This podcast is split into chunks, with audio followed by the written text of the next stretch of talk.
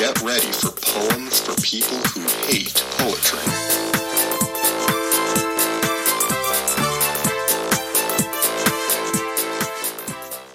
Hello, everyone, and welcome to another edition of Poems for People Who Hate Poetry. And today we're going to give you more reasons to hate poetry. No, I'm kidding.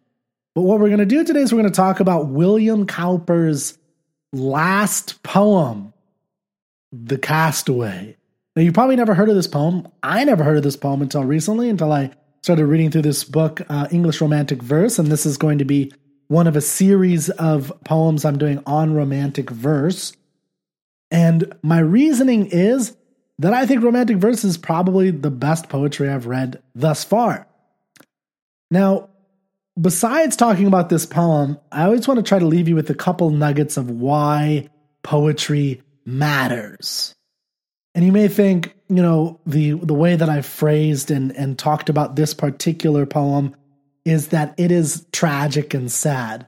And one of the things I've learned in reading a lot of great literature, reading a lot of great poetry, and even looking at uh, great art in general, is if wisdom means anything, wisdom seems to come not from smiles, but from sadness or some kind of tragedy. There seems to be more in the tragedy that brings us to some kind of wisdom on earth while we're here, figuring this thing out rather than only when you're happy. That's not to say that happiness is bad, but to get to the happiness, you often have to go through the tragedies. And it seems to be a part of life, and it's something that we should try to figure out. So today I'm going to read this poem, and I want to, you know, reemphasize this theme that I've been talking about of poetry in general.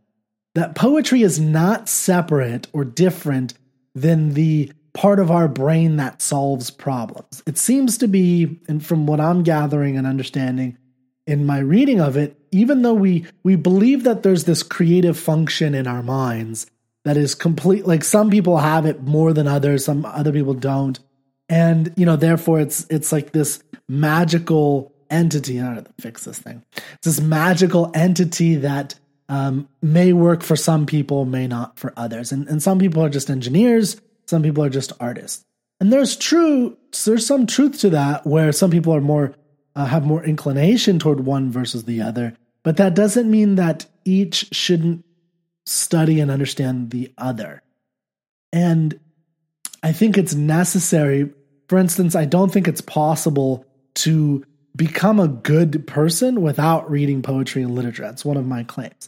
And I don't mean mere, just, you know, you can't be uber rich in, in material wealth, but one thing you'll notice about people like that is they tend to, um, you know, after a while, they can get uh, a, a lacking of spiritual wealth. And then on the flip side, you'll see some people that seem to have spiritual wealth, but they don't have material wealth. I believe both should be sought after. I believe you should achieve material and spiritual wealth. And one way to uh, to achieve, and also that the spiritual actually fuels the material wealth. Now, this poem has a lot of tragedy to it. Oh, a fly just flew right into my face. Has a lot of tragedy to it, but there's a universality to it. And, here's one of my arguments for even if it's a tragic poem, you should be listening to it even if you don't want to experience tragedy. And, and the biggest thing is that poetry is really a form of thinking. It sharpens your senses and it helps you see the world more clearly. But most importantly, it's a, a, form of thinking. I know we don't think of it that way, but it really is. And let me give you an example. There's a famous poem called My Mind to Me a Kingdom Is. Now, that's not the greatest verse in the world, but you can think about that phrase. And it's a list, in that the poem is a list of all the reasons why his mind, the mind of this person, I think this is a 16th century poem, the mind of this individual is a, a kingdom. So think about a, a, kingdom. You know, if you're if you're imagining as a metaphor, your mind is a kingdom. One way to, to imagine that is what kind of kingdom are you going to have? How many, you know, are you going to let everybody in indiscriminately? Are you going to let some people in and not others? Who, what kind of uh, diplomats are you going to le- let into your place? What kind of uh, outside influences are you going to allow in? You know, so when, when you contemplate the idea of your mind being a kingdom and the things, you know, what kind of outside influences are you going to allow into your kingdom? That really gives you something to think about with regards to your mind. And it's a kind of an accurate, interesting concept. So, my, all I'm saying, and my, one of my points is that that analogy or metaphor is thinking. That's what thinking is. Me- metaphorical language and comparing one thing to another that seems like they have nothing in common. I mean, what does a mind have to do with a kingdom? It seems like it has nothing in common, but in fact, when you think of my mind as a kingdom, there's actually a lot of interesting things that you can come to. As I said, what kind of ruler of the kingdom are you going to be? Are you going to be a dictator and just demand things? Are you going to be, you know, more democratic? Are you going to just let anybody do whatever they want and not think about it? So my point is simply that if you're not thinking in analogies, metaphors, similes, if you're not doing that, you're actually not thinking. There's not what's going on in your head if you're not making similarities and differences in the things that you're that are coming into your cranium, you're not thinking. And the best place to go for training in that is poetry. So the poem today is called The Castaway. It has a very literal, specific story that it's telling, which I'll read you a quick my my you know cruddy little full uh, or prose translation of the whole uh, 11 stanza poem. Then I'll read it, and then we'll uh, kind of do a quick tra- uh, of converse with verse. But my point is that think of the castaway as a specific real thing, a person who's a cast- castaway, and you'll see the story. But how does it apply to your whole life, and how can you you know, use that and contemplate and think about that analogy, that metaphor of being a castaway. So, um, just as you see, this is the the poem here, and I'll, I'll bring it up in a second again. But let me read this quick little, uh, what I call my full prose translation. So, one of the things I recommend doing in reading poetry is understand you're not going to understand any of it. Understand you're not going to understand any of it, or very little of it. And so as you're going through it, you know, I recommend tra- uh, defining some of the words and just writing it in the margins. And, you know, each stanza, I would recommend after you've done a full read through once or twice, doing like little translations. This is like little translations of the stanza. What does the stanza mean in normal writing prose versus poetry? And that is going to make it integrate into your mind and allow you to be a better thinker. It will improve your ability to use to to you know do the kind of comparisons that a great poet does. So the essential story of the castaway is that while at, out at sea, a man falls overboard during a terrible storm. He and his crew are all brave men and they, they're all good men, and their ship was the strongest and sturdiest of their time. This is in 1790s. When, uh, but when life destines, you know, uh, destines death, death will come. No human power could withstand the onslaught of undulating wave upon wave beating their sturdy ship. They threw overboard all manner of object in attempting to provide aid for the fallen man. But nature shot their ship like a cannon scudding, scudding through the stormy night, farther and farther away from their compatriot. Despite railing against his fate, the man overboard does not condemn his fellows, for he understands that they have no choice. Every moment he is out at sea alone, in the last waning moments of his life, he is staving off the fate. And it feels like an eternity. But his fate is sealed. The man still the men still aboard mourn him as they listen to his cries over the roiling waves until he has heard no more. In all accounts of this event, he was a hero, but no poet speaks of this man. Instead, Cowper speaks as uh, of him as like each of us are castaways, and most wretched of all is Cowper himself. So I'm going to go ahead and read this poem, and you know, one of the ways you're going to tend to hear this poem understood or, or analyzed is in the deep psycho like a deep psych- psychological um, understanding or desire to understand Cowper's psychology, which I think is not very helpful.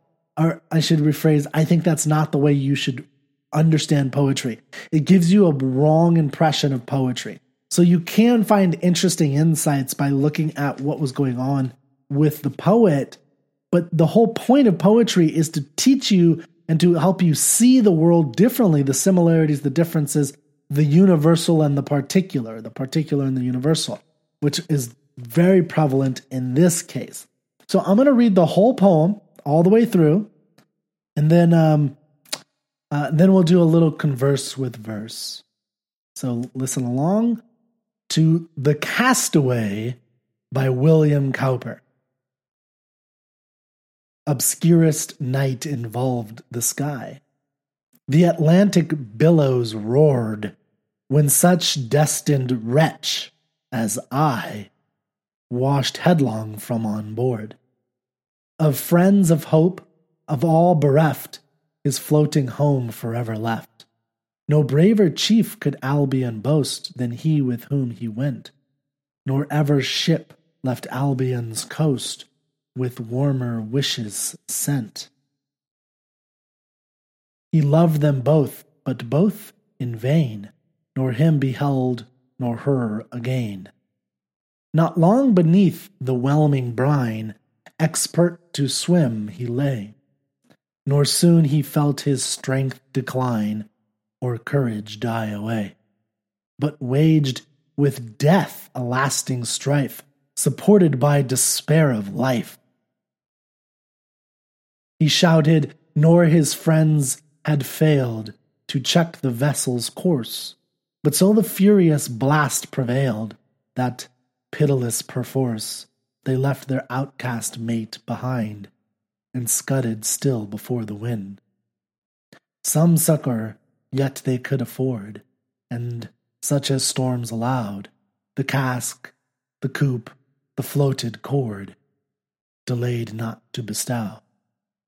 But he they knew, nor ship nor shore, whate'er they gave, they gave, should visit more. Nor, cruel as it seemed, could he their haste himself condemn aware that flight in such a sea alone could rescue them. Yet bitter felt it still to die, deserted, and his friends so nigh. He long survives who lives an hour in ocean, self upheld. And so long he, with un- unspent power, his destiny repelled, and ever as the minutes flew, entreated help or cried, Adieu at length his transient respite passed. His comrades, who before had heard his voice in every blast, could catch the sound no more. For then, by toil subdued, he drank the stifling wave, and then he sank. No poet wept him, but the page of narrative sincere that tells his name, his worth, his age, is wet with Anson's tear. And tears by bards or heroes shed alike immortalize the dead. I therefore propose not or dream, purpose not or dream, descanting on his fate, to give the melancholy theme a more enduring date. But misery still delights to trace its semblance in another's case. No voice divine the storm allayed, no light propitious shone. When snatched from all effectual aid, we perish, each alone. But I beneath a rougher sea, and whelmed in deeper gulfs than he. Okay. So, as usual, we're going to go through this uh, stanza by stanza. And if you go to in a few minutes, you have to give me a couple minutes to uh, get everything uploaded. But if you go to kirkbarbera.com, you'll be able to see a uh, you'll you'll be able to see like definitions that I have that I think are helpful for the poem. But I really recommend that you do this if you can. Um, to kind of see the process of defining and then reading and then translating for yourself. Because again, this trains you to be a better thinker. This actually improves your ability to think. And, and this is applied to also if you want to be a rhetorician, which includes sales, marketing, business. If you want to do anything like that really well, it really helps to have a fine tongue. Okay, so first, let's go through uh, each stanza real quick. So in the first stanza, we have obscurest night involved the sky, the Atlantic billows roared, when such a destined wretch as I washed headlong from on board. Of friends washed headlong from on board, of friends of hope of all bereft, his floating home forever left. So I, I have a feeling that this may in your mind be feel very fuzzy. Like you may have some kind of idea, okay, so obscurest night involve the sky. I don't know, like how does obscure night involve a sky? But you might get an idea that okay, he's trying to say something about the night sky is obscure, and obviously it's the the Atlantic. And if you look up billows, billows means in this sense, I think a large undulating wave. So if you define that, you could probably get an idea, and you, you might even be feeling what's going on on some level, if you're like me anyway. Um, although that may take a little bit of reading poetry to get there. But, you know, you might get, okay, so there's an obscure night, it's on the Atlantic, the billows roaring, you know, uh, when such a destined wretch as I, the hell does that have to do with anything? You don't know, by the way, what that means until you read the poem once. Often, the way to unlock a poem, the key to unlocking a poem is the poem itself. This is always true of great art, is that the key to unlocking something, if it's like a puzzle, you know, the puzzle piece that you are needing is the entirety of the puzzle. This is, um, there was a great cr- uh, poet and cri- uh, critic who said that poems are blood, imagination, and something else soul or something. I can't remember, but it's, it's basically you know blood, imagination, and you know life roiling and turning together. And the true is the whole. W H O L E. So one of the reasons why poetry is so hard to understand is because most people just read it once. You need to read a poem five times, ten times before you can understand it, because the the s like un, the key is in the actual poem so this phrase here, when such a destined wretch as I, oops, won't make any sense until you read the end. The end will then, you know, inform the beginning. So think of it as like a circle. The poem, you know, it's it's done in this line, you know, this line here, um, but it's really it's kind of like a if you put it in a circle, it actually might make more sense. Um, because it all goes together. Okay, obscurest night involved the sky, the Atlantic billows roared, when such a destined wretch as I. Ooh. Sorry about that. Um, when such a destined wretch as I, whatever that means, washed headlong from on board. So it sounds like he's saying, I washed overboard, uh, washed headlong from on board of friends of hope of all bereft, is floating home forever left. But if you read this again, when such a destined wretch as I. So it seems it seems like there's this obscure night in the Atlantic, someone falls overboard who's like this, whoever this I is, maybe it's William Cowper, and um, is separated from friends, hope, and of all bereft, is floating home forever left. Okay, so my um, translation is simply during a dark and stormy night aboard a sea vessel a man falls overboard. Really simple. I keep things chill, man. Not really. Okay. Um, all right. So we got we got the next one. No, no braver chief could Albion boast. Now, by the way, translate or uh, define things. All you need is your bloody phone, man, and you're good to go. Get a dictionary on your phone. It doesn't have to be perfect. I know some people might freak out about that, but it doesn't have to be a perfect dictionary. Just get a dictionary so you have some idea of what the hell he's talking about. Because I didn't know what Albion boast is actually, even though I had read that before. But Albion is just a poetic term for England or Britain. So, you know, no braver chief could Albion boast. Okay, so now that you know that it means Britain, it's pretty simple. So you got Britain. This is like a great uh, chief who, you know, no braver chief could Albion boast. on this ship. Maybe that's the person who went overboard. I don't know. Then he with whom he went. Okay, so maybe he's maybe it's not referring to the guy who went overboard. Maybe it's who he went with on this trip. So I take this to mean it's the captain. So the captain's a great captain. Um, nor ever ship left Albion's coast. Okay, so we have a great sturdy ship. Now it does help to know this the era. So, um, but although it applies today, I mean, you hear about Carnival cruises. Apparently, 200 people have fallen over in the past like 200 or uh, uh, 10, 20 years or something like that. Uh, even less than that. It's like that seems like a lot to me to be falling over on these Carnival cruises. But anyway, so no braver chief could Albion boast than he with whom he went, nor ever ship left Albion's England's coast with warmer wishes sent. So this is sent on a special mission. People, you know, uh, put all their hopes and efforts into this particular boat, and the captain, or in this case, you'll find out it's a commodore. Um, he he's a lord. He loved them both, but both in vain. I think that he pronoun, I believe, is referring to the drowned or the the fallen overboard man. He loved them both. That's the chief and the ship. But it could be the the uh, you could take it as the uh, captain loves the men who fall overboard and the ship. So it could be one of those two. Um, but I think the but both in vain uh, is is kind of a key that it's probably the guy who fell overboard. All right, so he loved them both, but both in vain, nor him beheld, nor her again. Okay, so actually now it's definitely the um, the guy who fell overboard because he doesn't behold them ever again. So my translation is the captain of the ship was the bravest and best captain in England, and they went on a famously strong seafaring. Or this is from a, a famously strong seafaring culture, England.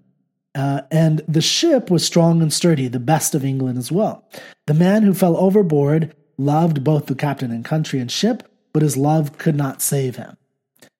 Okay, not long beneath the whelming brine, which just means salt water expert to swim he lay.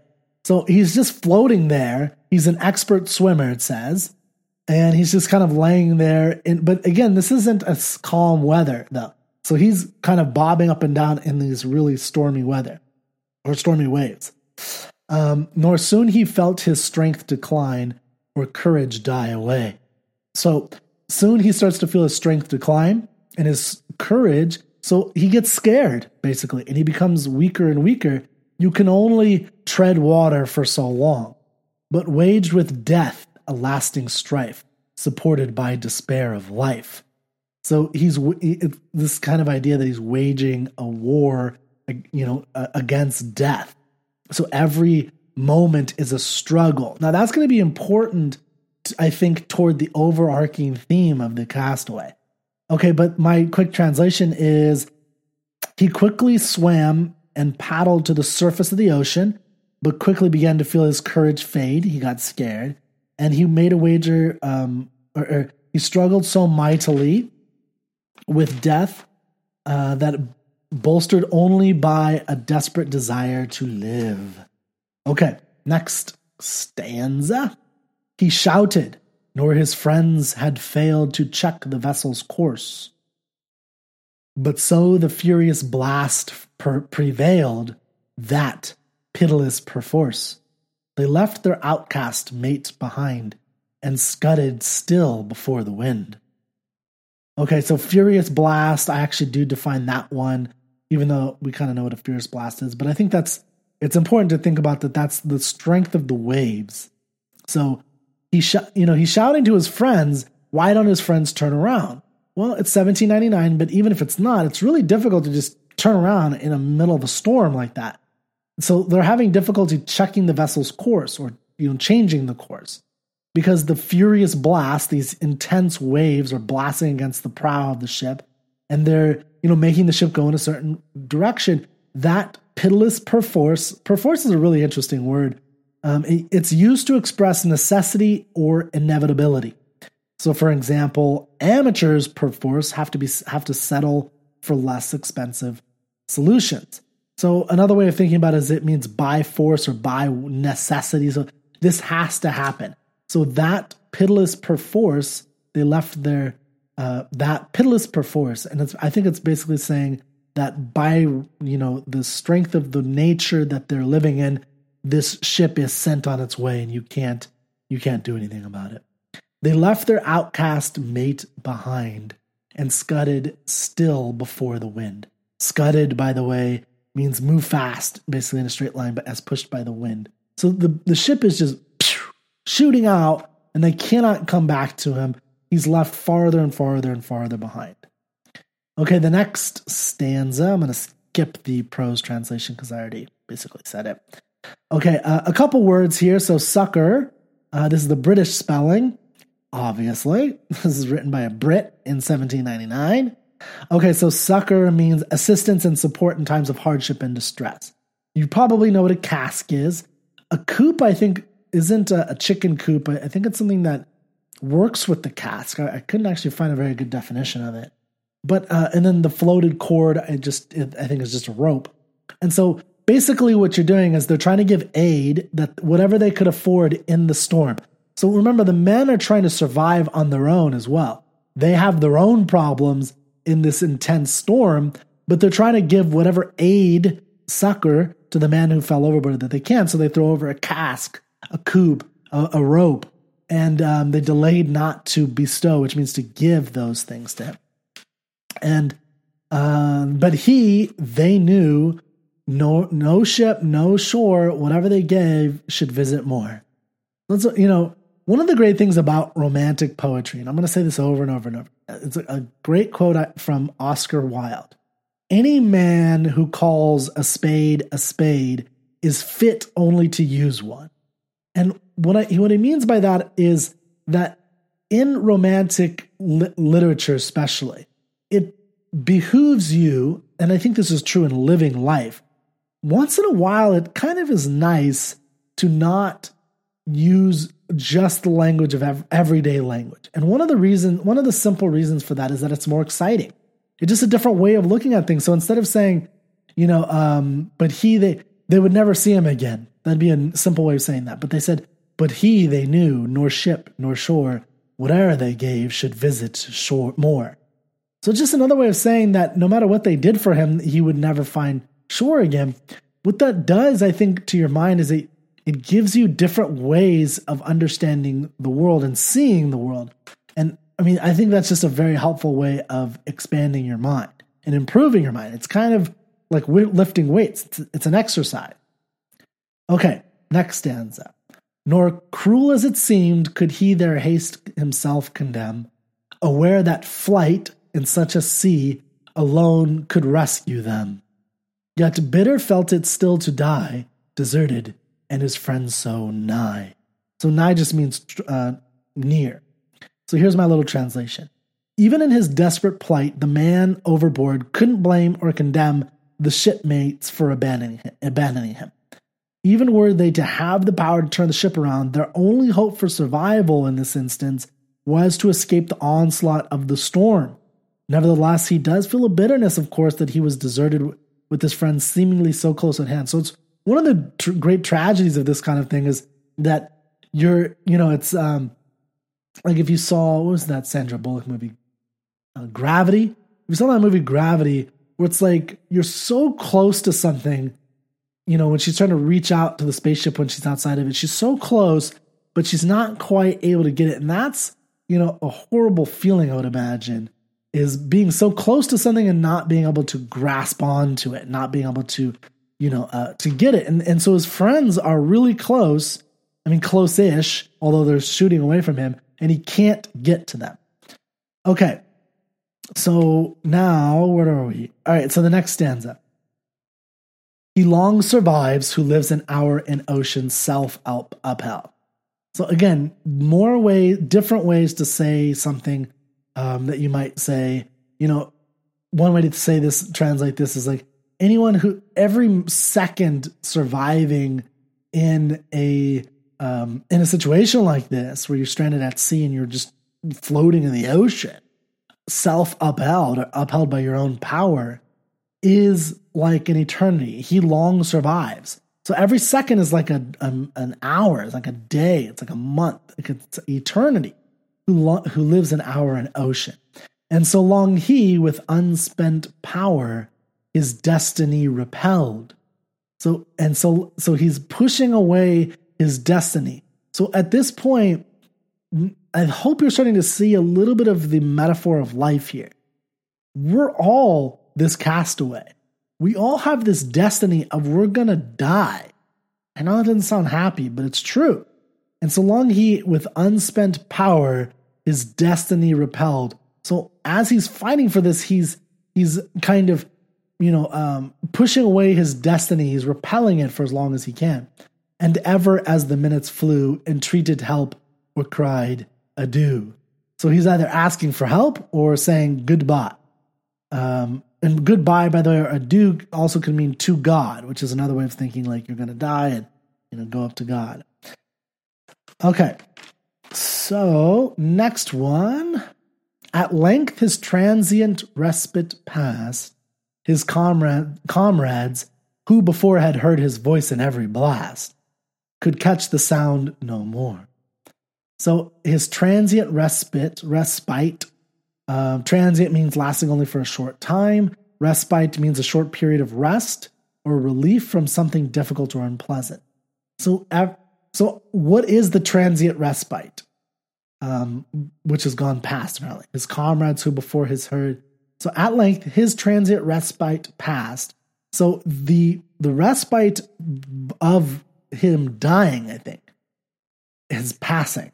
His comrades who before had heard his voice in every blast, the blast of the ocean. So you can imagine, you know, try to picture this like, and you hear the friends, you know, uh, kind of crying in the background, help, help, help. And then it gets lower, and like every time, oh, it goes lower and lower every time. Because eventually, had every had heard his voice in every blast, could catch the sound no more. For then, by toil subdued, he drank the stifling wave, and then he sank. So he drank this. I think that's pretty clear what that means. No poet wept him. So there's no poet, about, poet aboard the ship.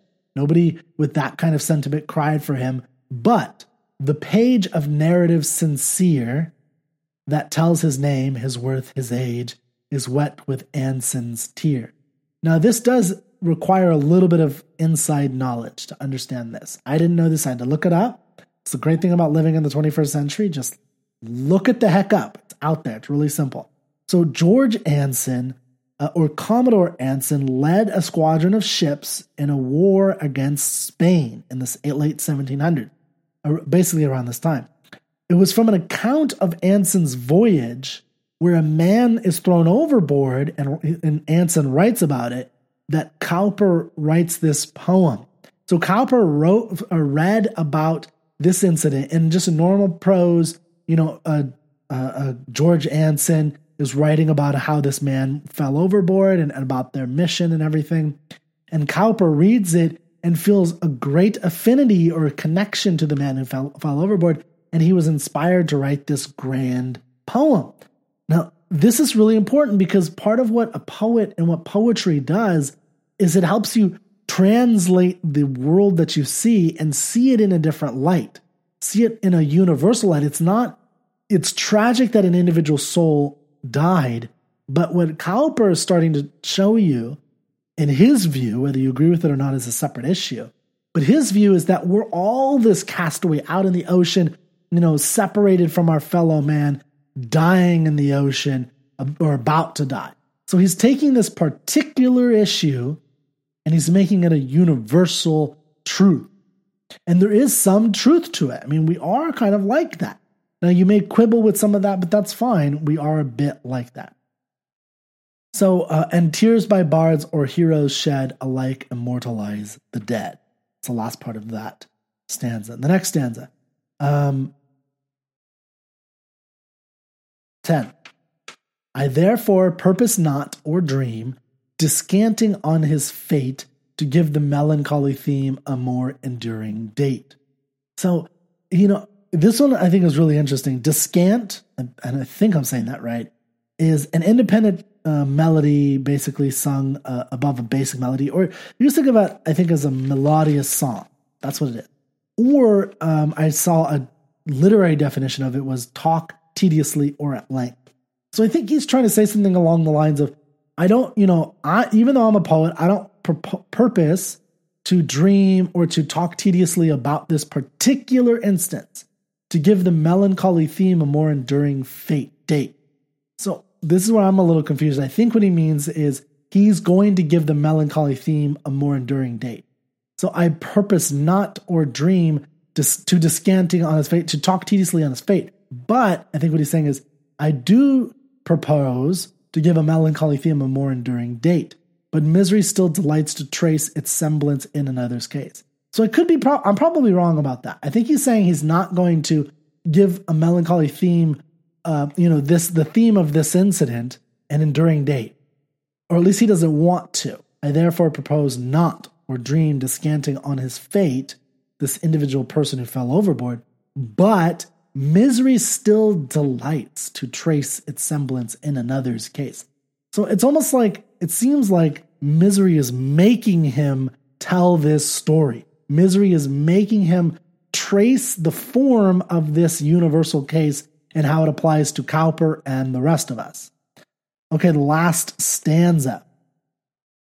No voice divine the storm allayed, no light propitious shone, when, snatched from all effectual aid, we perished, each alone. But I, beneath a rougher sea, and whelmed in deeper gulfs than he.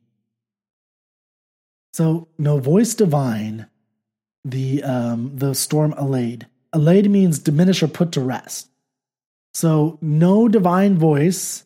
So, no, God does not help here. so, Cowper is saying God does not did not help that man, and He's not going to help you. Uh, I think that's the implication of this this poem. God's not there. His uh, what is it called? His uh, providence is not going to do anything. No, div- no voice divine the storm allayed. No light propitious shone. So propitious is basically favorably disposed. So he could be saying that maybe just that gods aren't really interested in us anymore, or at least not in this individual person. When snatched from all effectual aid, we perished, each alone. But I beneath beneath a rougher sea, and whelmed in deeper gulfs than he. But I beneath beneath a rougher sea, and whelmed in deeper gulfs than he. So remember what I said about this beginning, this first stanza. We're going back here. When such a de- so he says, obscurest night involved the sky, the Atlantic billows roared. When such a destined wretch as I washed headlong from on board, the friends of hope of all bereft. So this is how Cowper is uniting the universal with the particular, or with this one event of a man falling overboard is a destined wretch as I, Cowper, but also as all of us are but none, again, you know, it's going back and forth, but I beneath, we perished, we as human beings perished each alone, but I beneath a rougher sea and whelmed in deeper, deeper gulfs than, than he. So Cowper is overwhelmed by deeper gulfs than the man who actually fell overboard and died. Now, the last thing I want to say, so that's just a basic uh, converse with verse about the the translating the different stanzas, what I think the poem is about.